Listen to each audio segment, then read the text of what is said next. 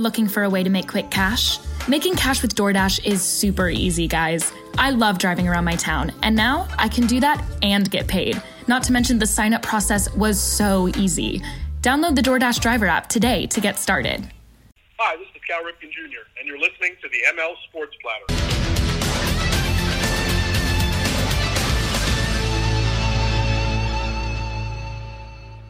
The ML Sports Platter back with you all over the major platforms like Spotify, Google, Apple, Stitcher, Deezer, you name it. Download, subscribe, leave feedback, and a five star review. We are brought to you by Brian Comboy of Mass Mutual New York State. Tax efficient retirement planning.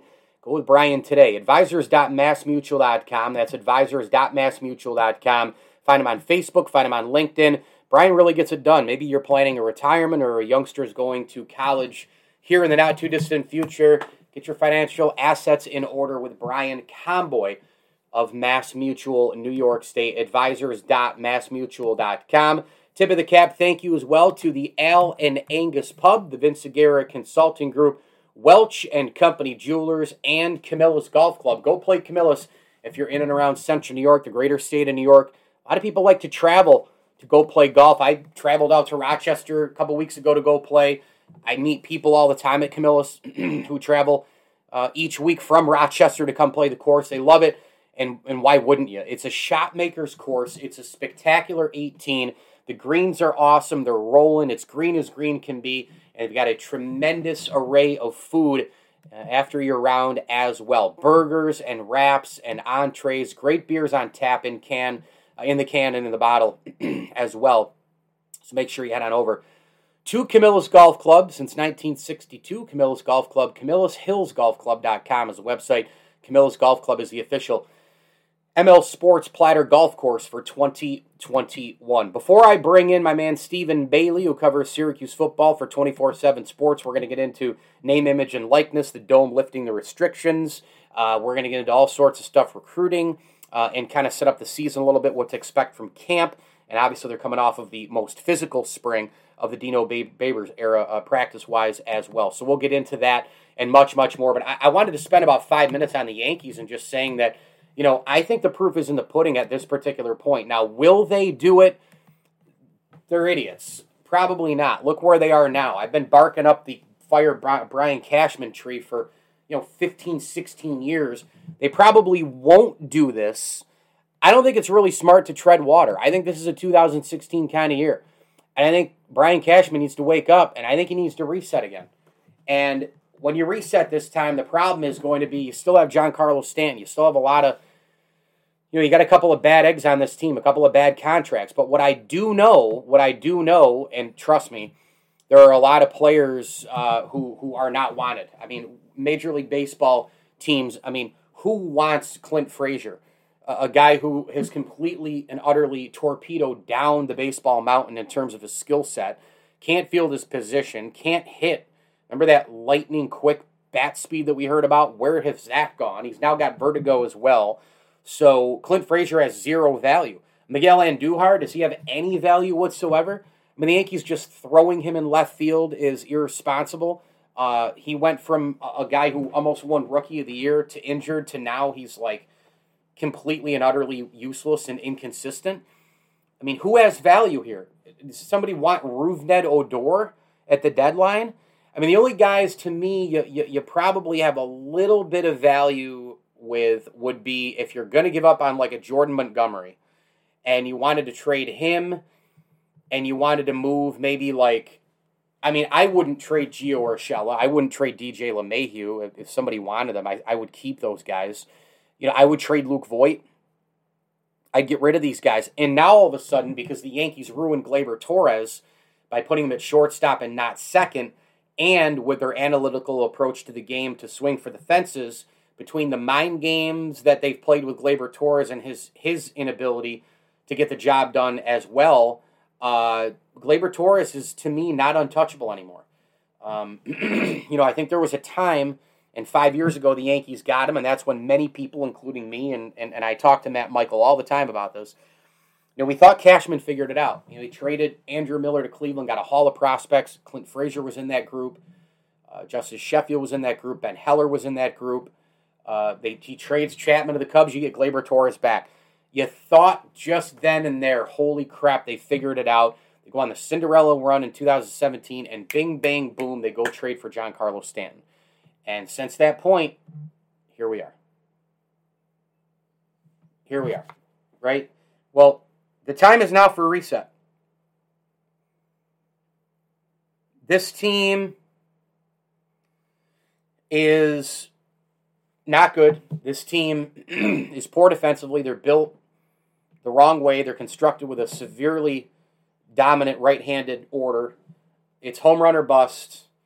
They make so many mistakes in the field, so many mistakes on the base paths, hitting a million double plays. The starting pitching is completely now tanked. Uh, you're either injured or inconsistent with the starters, or you're uh, or you're Gerrit Cole, and you know you can't do anything without the Spider Tack grip, or your Chapman in the bullpen can't do anything without the Spider Tack grip. Uh, and the bullpen's getting absolutely taxed now because the starting pitching is going down uh, down the baseball cliff, as I predicted months ago. Um, you know, can, are you going to be able to count? I mean, Justin Wilson, trash. Darren O'Day, garbage, right? Like Jonathan Loáisiga has been good, but he's going to get taxed. Like, what is Michael King right now? Who knows? Domingo Germán, no, inconsistent, wildly inconsistent. He's also a scumbag off the field. You know, Chapman's been a disaster. Cole's now a disaster. I mean, come on, what are you going to do? Throw Luis Cessa out there every five days now and try that again? I mean, the best pitcher on the team is Nestor Cortes. What does that say about this team? This team is a joke. You know, who do you who do you who can you trade? It's not even like who do you trade, who can you trade? Because because if if if I would still trade, I mean, I know Gary Sanchez just had his regular, you know, flash in the pan, and now he'll probably after the All Star break hit one ten. You know, but I would trade Sanchez. Here are the guys I would trade if you can trade, if you could trade them, I would trade them. Gary Sanchez, Gleyber Torres, because if you're not going to use them right, why have him on the roster? Luke Voit, Duhar. I would look into Jordan Montgomery, and I would start shopping Aaron Judge. Somebody's losing their mind. What do you mean? You've already got Aaron Judge with Giancarlo Stanton. Giancarlo Stanton drives me crazy and he swings for the hills and all the rest. I know Aaron Judge is a better player, he's a more complete player. I know there's a lot of Yankee fans who are going to be listening to this going, You are absolutely out of your mind. You've lost it. Aaron Judge has actually had a really good season. You know, he's got 81 hits, and he's got potential to have almost a 200 hit season, 40 home runs, right? Like hit around 275 to 290, right? The OPS could sneak over a 1,000. His OBP is still kind of low, actually. Um, but but again, if you look at some of these numbers in, in, in the non-analytical world and go outside OBP for a little bit and kind of you know capture real baseball, Aaron Judge has been pretty formidable and he's played actually a pretty darn good right field as well. But the thing is, his contract is up this year, and the Yankees still don't know what the hell they want to do with him. Clearly, they're super confused on what to do with him because they haven't signed him to a long term extension. If you trade Aaron Judge to a major contender, especially in the National League, and he's a rental type guy, and then he just hits free agency. Somebody pick him up. Can you get five major prospects from the Atlanta Braves for him? Can you trade him to, uh, you know, I don't know, even somebody in the AL? I mean, could you trade him to a, I mean, would the Angels take him and you could get three, four, five major prospects? Could you trade him to, I don't know. I mean, can you can you get him over to the National League? Would the Cardinals take on Aaron Judge and give you two of their farm guys who are ready to pitch and two guys who you can plug and play in the order and get a little bit more versatile. I mean, could you do that? You know? I don't know. I just I would look at everything here and the Yankees are so bad that, you know, and they proved nothing to me in terms of being able to do anything in the post. Even if they turn it around and win the division or make the playoffs, they're going to get bounced in the playoffs. They're going to get exposed. And Kevin Kernan on Twitter just tweeted this out. The Yankees have the 15th best record in Major League Baseball and are losing the Battle of New York to the Mets. There's no question about it. Absolutely no question about it. The ML Sports Platter brought to you by the Allen Angus Pub, Liverpool Physical Therapy, and Barks and Rec Doggy Daycare. Let's bring him in. He covers Syracuse football, men's basketball, recruiting, uh, as well for both sides for 24 7 sports. Uh, he is a Syracuse grad, of course, in 2014. Been doing a really, really nice job for years my good buddy Stephen Bailey on Twitter at Stephen underscore Bailey, the number one. Go give him a follow. Stephen, welcome back, buddy. How are you today? I'm doing great. Thanks for having me on. So let's start with name, image, and likeness. Of course, I love having you on. Um, How do you think this will impact Orange sports? You know, football, basketball. you know, the ACC when it when it gets to a, a point, how will it affect the teams, the town? Uh, just kind of give me your, your, your overall thinking here, peering into the, the, the NIL future. Sure. Well, I mean, I think looking strictly at Olympic sports is great. I think there's a, a lot of athletes who really don't have an opportunity to to make money, you know, after college. Um, so, so there's a chance for them to do some of that to improve their brand, and that may carry over into into whatever they do they do want to do. Um, looking at football and men's basketball, which you'll you'll probably see some of the bigger the bigger deals just because of visibility. I, I think it's very very different. Um, you know, I think I think f- football players will see some of that value, but I don't think you know I don't think it's going to help Syracuse in recruiting. I've gotten asked that a lot. Like I don't think necessarily because Syracuse is a smaller market with no professional sports, but but the football program is so prominent that like the average SU football player will make more than maybe like a BC player where you've got all the major sports in, in Boston. So I've seen that kind of go back and forth, and I'm, I'm certainly interested to see how it plays out. But, um, you know, I don't think from a competitive advantage standpoint, it's really going to affect the football program significantly. Uh, I, I think on the basketball side, you could see some of that. Um, uh, obviously, you know, Syracuse basketball is, is a national brand. Yeah. Um, I'm sure they'd like to tell you it's an international brand. Uh, but you know, you've already seen um, some of those guys jump on cameo. Jimmy and, and Buddy Boeheim, um, Cole Swider. I'm, I'm, I'm sure you'll see Benny Williams. Uh, you know, if he wants to do that, he, he kind of has the reach to do that. Um, so I, I think there are some more legs on that side of things that that could really be an asset um, for Syracuse. You look kind of around the ACC. Obviously, Duke's going through a coaching change. North Carolina going through a coaching change. Um, you know, depending on how all that plays out, Syracuse is going to go through a coaching change at some point. uh, you know, maybe that brand is something that, that can hold some weight. And a couple years down the line, when your, your rising juniors in high school see how much money, you know, the people who came before them made at various schools, maybe that's something that, that helps the men's basketball program out. But, you know, everyone's kind of prognosticating, and we're going to need a couple years to kind of see those numbers. But it's really interesting, and uh, you know, obviously, it's a win for for athletes across the country, and it was a long time coming.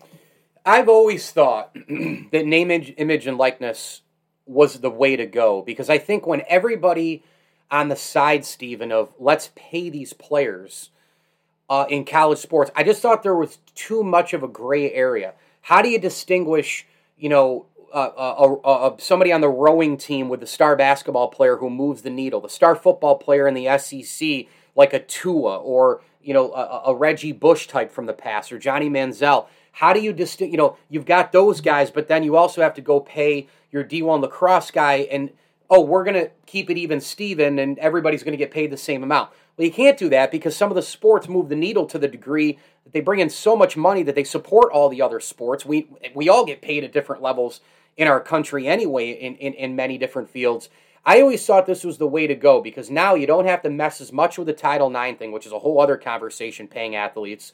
You know, people can just go use their name, image, and likeness. I mean, they can go sign autographs at an autograph store or a memorabilia store for an hour and collect five, ten grand if they want.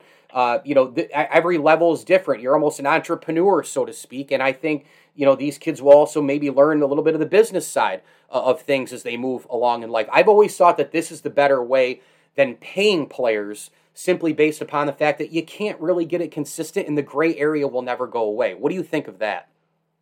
Well, I, I, I think that at the very least a good first step, and I think I think we're going to find out what the value what the value of those different different players is. You know, um, you, yeah, I agree with you. You need to make it realistic for colleges. You can't you know, you go through this argument with stipends. You know, if you're paying, you know, you, you got kind of got to give it to everyone.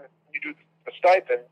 Um, you know, when you the argument for paying players, you kind of have varying varying levels of that. So I think this is a really good way to identify the value of different different athletes. Like I said, you know, is a, how much is a, is a Syracuse football player going to make? I don't honestly don't know. You know, I mean, we've seen a couple like a you know, I've seen guys post they've got agreements with, you know, like gyms. Um, Josh Black just posted that he's a he wings over athlete. So like, you know, it's good for Deaton to come out. Like, what does that mean? Does he does he get like a free pound of wings like every other week, or uh, or is, or is someone cutting him a check? Um, my guess would be the former, but it, you know, we're we're going to take need some time to figure that out. I mean, I still think, um, you know, if you're Benny Williams or you're, you know, you're a big college sports star that is selling tickets and putting butts in seats, you're still going to feel like you're not getting the value you deserve.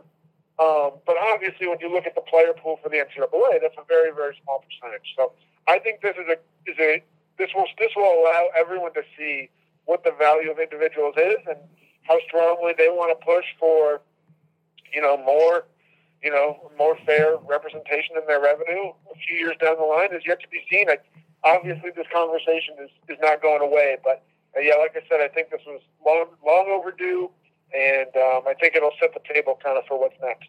So, what's the latest and greatest in recruiting world? I SU football team's been on the move, man, lately, getting some good guys here, Stephen. Yeah, it was, it was slow. It's kind of been a slow cycle just because no one to do in-person recruiting until June, and if you're college coaches, like you just they just really want to see people in person. Um, so I think Syracuse has gotten three or four commitments in the, in the last couple of weeks, and and there have been people who came up and visited on campus. Uh, Jeremiah Wilson, a, a defensive back from Florida, great example. He hit a growth spurt last fall. you know, he's listed five ten a lot of places online. He's, he's six feet now. Uh, the coaches saw him on campus, and he's committed. Yeah. Uh, Makai, they got Makai Mason, one of their top linebacker targets. Um, another Florida guys, they're, they're they're pretty excited about that. I think that's a really good get. Um, they ended up, I think they probably hosted about 20 guys in June. So I think there's still kind of some of that trickle down coming. Uh, they got Quan Peterson, a defensive back from South Carolina, who they who they hosted late in the month. Um, so the, the class is, is starting to come together. It was slow, and then now you're you're kind of seeing it progress. It, it just feels like they normally get a run like this in May, or maybe like late April, early May, and then just pushed back a little bit. So, um, you know, I think on the defensive side of the ball, they, they've gotten some of their targets that they really like, and they've obviously missed on some as well. Offense has been a little slower. They missed on their, their priority quarterback commit. Again, second straight year, Duke beat them out for their top guy, Henry Belin from New York City. Um, Syracuse is going to have to pivot there. You know, that's kind of been the way it's gone. Like the last four cycles, they've really, really struggled to land their priority targets, and uh, you know that's it's, it's a it's a it's a big problem if you if you're kind of branding your program around an offense, but it's also understandable why you know maybe maybe a quarterback wouldn't want to come to Syracuse right now if you've watched uh, watched any of the games the last two years. So let's get right to the Syracuse football season in 2021. What are your your realistic expectations for this team? Obviously, the dome restrictions have been lifted. Thank goodness we're getting out of this thing. We're gonna have a normal year. It's gonna be. It's gonna feel so good. I know it's gonna be just feel amazing for you to be back uh, at the games. It's gonna be great to see it. Uh, how many people go to the games? That's another story. But what do you think about this team going in? Highs, lows, everything in between. Can this be? Is this a bowl team? What are we looking at with this program in, in, in the coming season here, Stephen? Yeah, I mean, the bar is set low, to be, to be quite frank. I mean, the odds makers, I think, have them penciled around four wins, which, uh, you know, is, is, is fair. They went 1 and 10 last year. Um, the offense has been, you know, anemic the last couple of seasons, really since the 2018 season. Um, some controllable vari- variables, some uncontrollable variables. I think the year is going to go as the offensive line does. Yep. I mean, I know that's kind of what we've been saying, but like you just you you can't you can't score. That's right. Your line can't hold up in the ACC. I mean, that ten win season kind of came while a lot of other ACC programs were, were down, were rebuilding, or restructuring their rosters, and you know, Syracuse has just not really not been able to hold up the last couple of years. The biggest reason has been the front five. You know, obviously they started Chris Elmore at left guard for most of the year last year. You know, no knock on Chris, but you know, but it's, either, like we don't have enough offensive line to play or our fullback playing guard. and like there's the ACC. So you know, it was just it was really just as bad as it could get last year. Um, now, Syracuse tried to go out and grab a, a, a transfer in Willie Tyler from Texas, who's a redshirt sophomore who has not played FBS snap. Uh, he decommitted over the summer, basically right before he was supposed to arrive. So, you know, that was someone who was expected to come in and compete for a starting job. Now it's kind of looking like the group they had last year. Everyone is healthy for the mo- at least for the most part. All the major contributors are healthy. Chris Bleich will, will be in the mix this year. He'll be eligible. Florida transfer from two years ago. Dakota Davis, again, he, he missed much of last season with an injury. He'll be, he'll be healthy. Potentially your two starting guards there. So internally, there's optimism that group is going to be better. In turn, if your offensive line's better, your quarterbacks stay on their feet, whether it's Tommy DeVito or Garrett Shrader or a combination of the two, you actually give those guys a chance to, to succeed back there. Um, but if that offensive line can't figure it out, you know, Airon Servais seems like he'll be starting once again. You know, if he can't rebound from what was a really rough year last year, I just don't. I don't know how they really win more. You know, I don't know how they hit that over on three and a half ish games. It's, it's it's hard to imagine. But if you can get that offensive line moving, I think there are skill position players who can do well. Sean Tucker had a really really good spring. I mean, if, if you give him a little bit of room to work with, I think he can be one of the better running backs in the ACC. You got Taj Harris back on the outside. Um, and I, I, I think the defense is ready to take a step forward. I think the linebackers are really, really good. The D line gets its veterans back. They should be all right. Uh, and you'll you'll have some holes to plug in the secondary, and, and that'll pop up at times. But I, I expect the three three five defense to take a step forward this year. It's just really whether that offensive line can, can set that side of the ball up to have a chance for success that we don't know. You know, the other problem with the offensive line, I mean, when, when you get this poor of an of an O line and you're trying to run that system, I mean, Stephen, that that's it's just not a good match, man. You know, you run trying to run that system with a line that performs the way they do, that's so mechanically off, just it just doesn't work. Yeah, I mean, it, it certainly it certainly hasn't. um, yeah, I, I mean, I, I, I, I hear you, man. I get it. like it's, that's what that's the biggest crux of the team. I mean, you, you really can't win at the Power Five level with a really bad offensive line. And you know, Dino has thrown some wrinkles into what he does. I mean, they didn't try and go fast last year, but yeah, if you're trying to run up tempo system with with a shorthanded offensive line, you're kind of exacerbating your own issues. So I know they've tried to recruit more offensive linemen. I think they signed four or five high school guys last year, but you can't, you know, flip that switch overnight. That takes a couple of years to really build that that veteran depth, um, and and that's that's what they had in 2018. You know, they had six six guys who basically played regular snaps. They rotated three in at guard, and they stayed healthy the whole year. So you know, that's what you need. You need senior linemen. They're not going to go out and recruit a stud offensive lineman. They're just few and far between. You need to develop them, whether it's recruiting tall guys and bulking them up, or, or you know, bigger guys and, and getting them athletic enough to bend and move. You need to be able to to produce offensive linemen, and they haven't been able to do that really very well. I mean, they, they switched offensive line coaches over the offseason. Mike Schmidt in there now a longtime San Diego State assistant who's very close with Tony White, the defensive coordinator. Maybe you know his philosophy will will click with with the you know the players that have a little bit better. Uh, but you know they it's you know it, it's been really bad. You know they've been arguably the worst offensive line in the Power Five the last couple of years.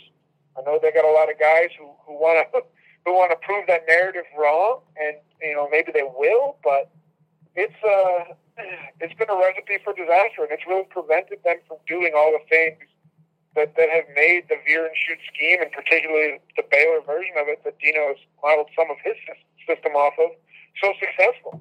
You know, you can't, you, you just don't have the time and the space to do the things that you want to do. Tell you what, the ACC, I can't figure out. I mean, is it going to going to be a, a little bit like last year? Will it be a little bit more down even? I mean, how far up can it go? How do you see the conference this year, Stephen?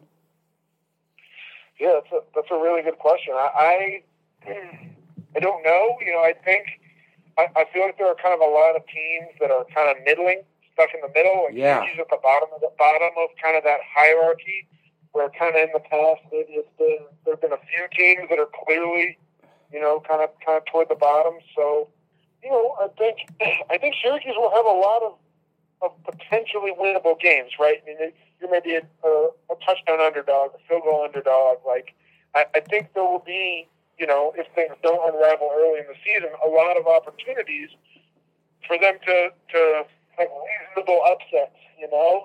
Um, but there's you go through the ACC slate. It's not like you're going through there and saying, "Oh, Syracuse might really be favored here."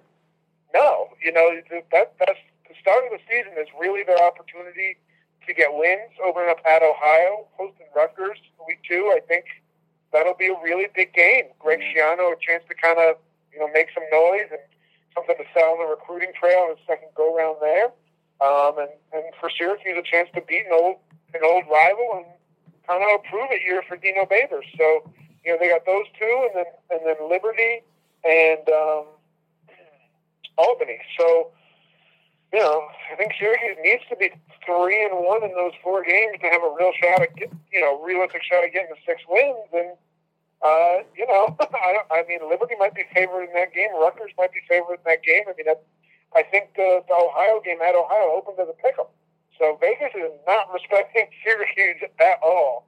Um, and the, the, you know, it's hard to pencil in those wins once conference play starts. Stephen Bailey covers the Orange football team and men's hoops for twenty four seven Sports. Do they do they do two? Do they say two four seven more or twenty four seven? Which one do they use more? Twenty four seven. It is twenty four seven. Okay, That's how that's how I've always said it. Twenty four seven. that's how it should be said, right? All right. Yeah. Well. Yeah. Right. Exactly. I, I've heard a lot of two four seven too, but twenty four seven Sports. Get him on Twitter at Stephen underscore Bailey, the number one, and of course at twenty four seven Sports. Both must follow. Stephen, couple more quickies for you here. I remember back in early May, you know, you did a a a piece on you know the physical spring ball of the Dino Babers era that it was, maybe the most physical of, of his uh, uh, era. Why did why was it that way? Did they did they step it up that way for some reason? Um, yeah, basically, yes. I think it was something that started with the coaching staff and then kind of went down. And the biggest emphasis was in the trenches and being, you know, being physical, hitting more. Um, they got really good roster depth this year compared to a normal Syracuse year because all the seniors last year got the extra year of eligibility. So I think they have four senior defensive linemen who came back for either a fifth or sixth season and one senior offensive lineman who came back. So a couple extra bodies gives you a chance to, to rotate more guys in. Um, and at the skill positions, they have tons of you know tons and tons of guys. They got a bunch of bunch of extra bodies they don't normally have. So they've structured their practices around that and tried to get in as many reps as possible, different position groups. Um, and I think from like a, a technique standpoint and an emphasis standpoint, the offensive line is, is being pushed to be more aggressive. I think that is just a coaching philosophy thing. Uh, you know, I, we'll see. we'll see how it works out. I mean, everyone likes to say you're aggressive, but I mean, sometimes if you have a zone blocking scheme, you don't want people getting too far up the field, um, depending on the flow of a play. So I know, I know, aggression, physicality is being preached on the offensive side of the ball. On the defensive side of the ball, this started last year, but but they do want people to be reacting quickly and, and explosively. Whereas before that, there was some more read and react tendencies built in under Brian Ward and that Tampa two style scheme. Um, so I think working out on the defensive side of the ball, just just building new habits, right? If you're so used to like reading the running back or looking for these three things before snap and immediately after the snap, you know, you're you're reading and reacting. That's what you were taught to do. Well, not in the three three five. It's you. You might have your your pre snap read, and then you know what you're doing, and, and you go. And you you know what you'll hear preached in the three three five is everyone plays at hundred percent. If you're off, someone behind you is supposed to be there to clean it up. The linebackers, of course, the safeties behind them.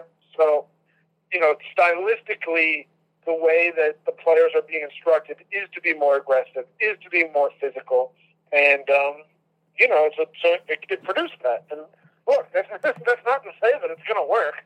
like, you know, that's just kind of the, the emphasis that was pushed forward.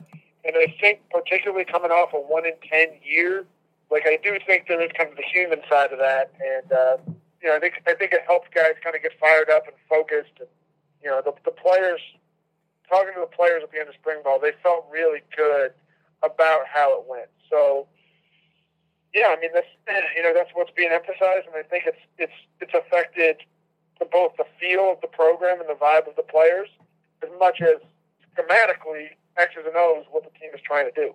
Final one for you in about a minute or so. Where do you see the swing part of the season? Whether it swings great, swings bad. Is it in the beginning? Do they have to get off to the big start? Is it somewhere in the middle of the ACC schedule? Is it at the back end? where is the swing part where we're like, yep, that's what this team that this is this team right here. this is the team. We we know now. Where's the swing part of 2021? Oh man, I mean, you could carve it up a few different ways. I mean, I really think if they want to be a bowl team, they need to start at three and one. So I think there's that immediate like box that needs to be checked out of the gate. Um, you know, to me, the other this isn't really like a schedule thing. The other box is, is really simply health of your offensive line and quarterback. So if, at, at week eight, do you have five offensive linemen who you trust, and one quarter, one Power Five caliber quarterback. It's really that's right now only Tommy DeVito and Garrett Shrader, who who is healthy. and uh, you know, the last couple of years, Syracuse really hasn't been able to say that. So you know, I just think they need they need that to give themselves a chance to win in conference against basically anybody. Um, so you know, I, I mean that's that's just what I would say. And, and we haven't talked a lot about the quarterbacks, but that's why they went out and got Garrett Shrader, the Mississippi State transfers.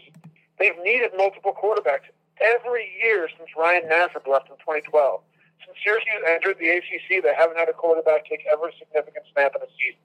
That's not going to change this fall.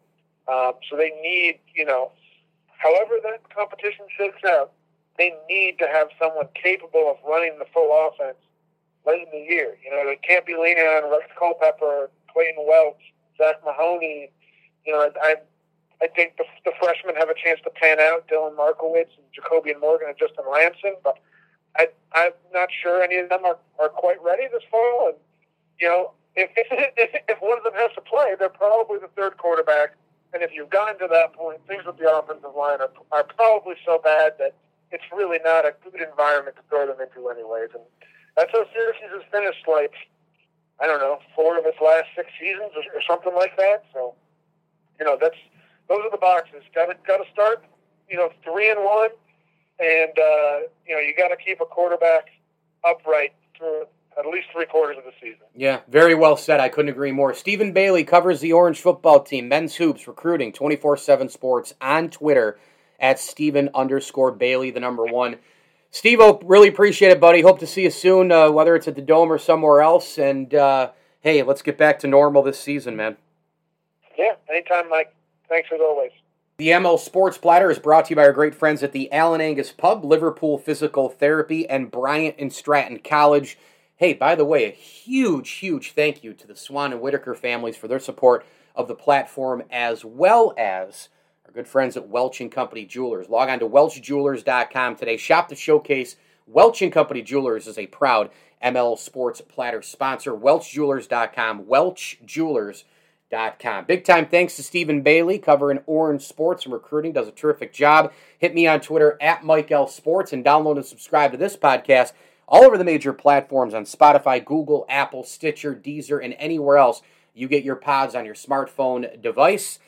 Thanks again for listening, and as I always tell you, enjoy the games.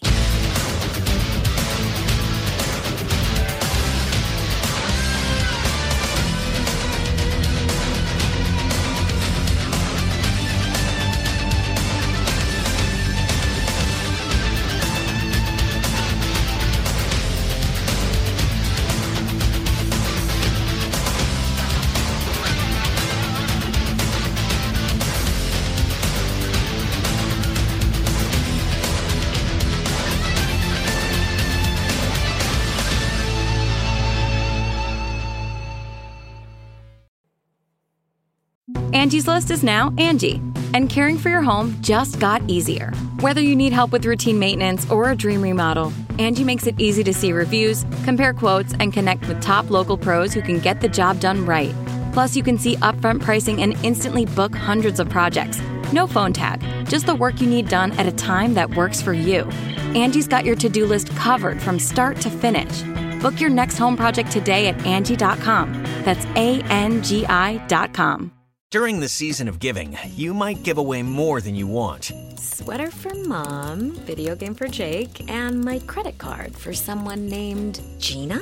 More online activity can mean more exposed personal info, but Lifelock by Norton has identity theft protection all wrapped up. And if you become a victim, we'll work to fix it. No one can prevent all identity theft or monitor all transactions, but you can save up to 25% off your first year with promo code LifeLock. Visit lifelock.com today. Thank you for listening to Bleav. You can show support to your host by subscribing to the show and giving us a five star rating on your preferred platform. Check us out at Bleav.com and search for B L E A V on YouTube.